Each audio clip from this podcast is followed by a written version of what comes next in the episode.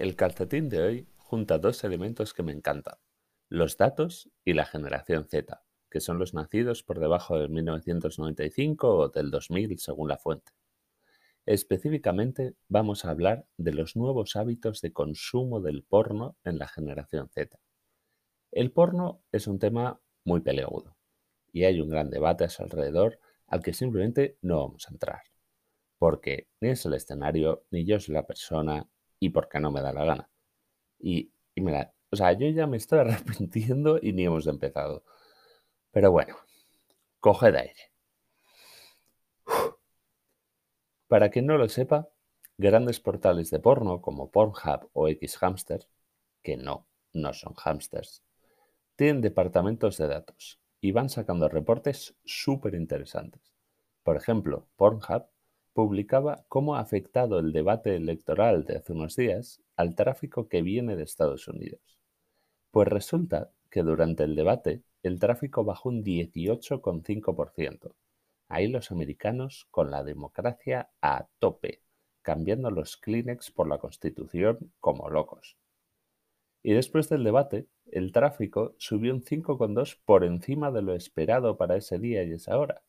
Pero es que lo que me encantó es que los estados que más contribuyeron a la subida, el top 10, eran todos demócratas o indecisos y de los estados que bajaban la media, los últimos 10, eran todos republicanos o indecisos.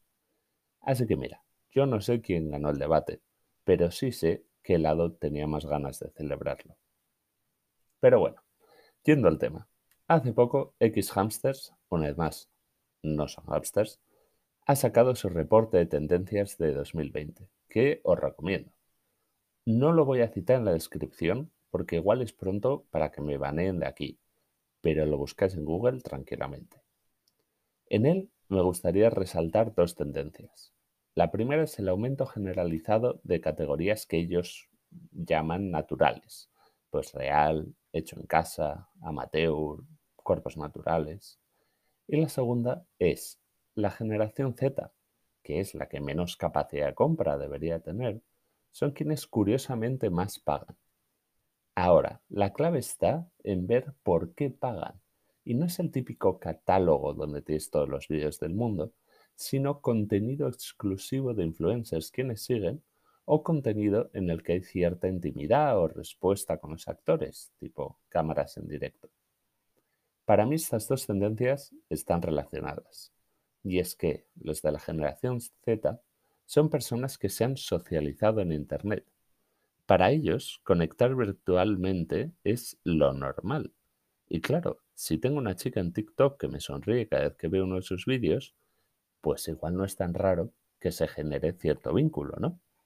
Y si genero ese vínculo, voy a buscar la reciprocidad dentro del mismo, ver que esa persona también me reconoce. Y por eso, por ejemplo, si vais a TikTok, eh, la mayoría de comentarios son cosas como respóndeme o me muero. Y entonces, si yo estoy ya creando esos vínculos con influencers y luego voy a buscar la reciprocidad, pues igual es relativamente normal que esté dispuesta a pagar por la intimidad dentro de esa nueva relación y por conocer más áreas de su vida. Y una de ellas es la sexual. Esto también lo podemos ver con el incremento de los influencers omnicanal, digamos, que son los que cruzan por las distintas plataformas que igual ves cómo juegan a un videojuego en Twitch, luego un videoblog sobre su acampada en YouTube, las fotos de esa cena en Instagram y ahora pues también incluyen el polvo que han echado en la tienda de campaña. No hay muchos datos públicos sobre ventas, pero estamos también viendo la explosión de páginas tipo OnlyFans, que, para quien no lo sepa o quiera hacer como que no lo sabe, son páginas donde tú te suscribes a un influencer pagando X dineros al mes y eso te da acceso a un espacio exclusivo en el que sube contenido, contestan preguntas, hacen chats en vivo y puedes enviar mensajes directos.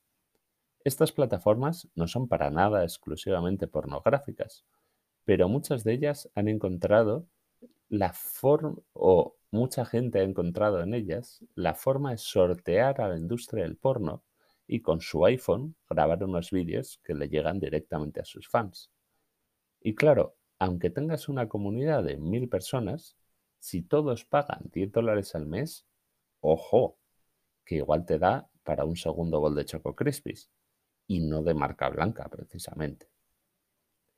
Y ya andando de puntillas alrededor del debate, igual esto no es la leche. O sea, igual quitar la industria de explotación que reproduce los roles patriarcales más jodidos, que prácticamente trafica con niñas que acaban de cumplir 18, ¿no es genial?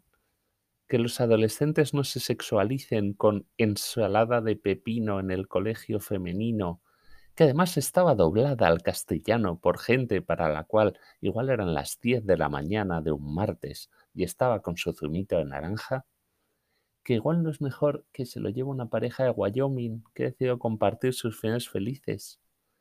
Que si esta ola de porno es mejor que la anterior, igual no debería haber ni siquiera mucho debate. Y que finalmente, si yo me abro un OnlyFans, ¿me seguirías? O sea, no, no, no. Eso, eso lo preguntaba para un amigo y mira, olvídalo. estamos al otro lado. Hemos llegado. Respiramos todos, relajar los hombros, estamos. bueno, si colgando calcetines podemos con este tema, podemos con todo.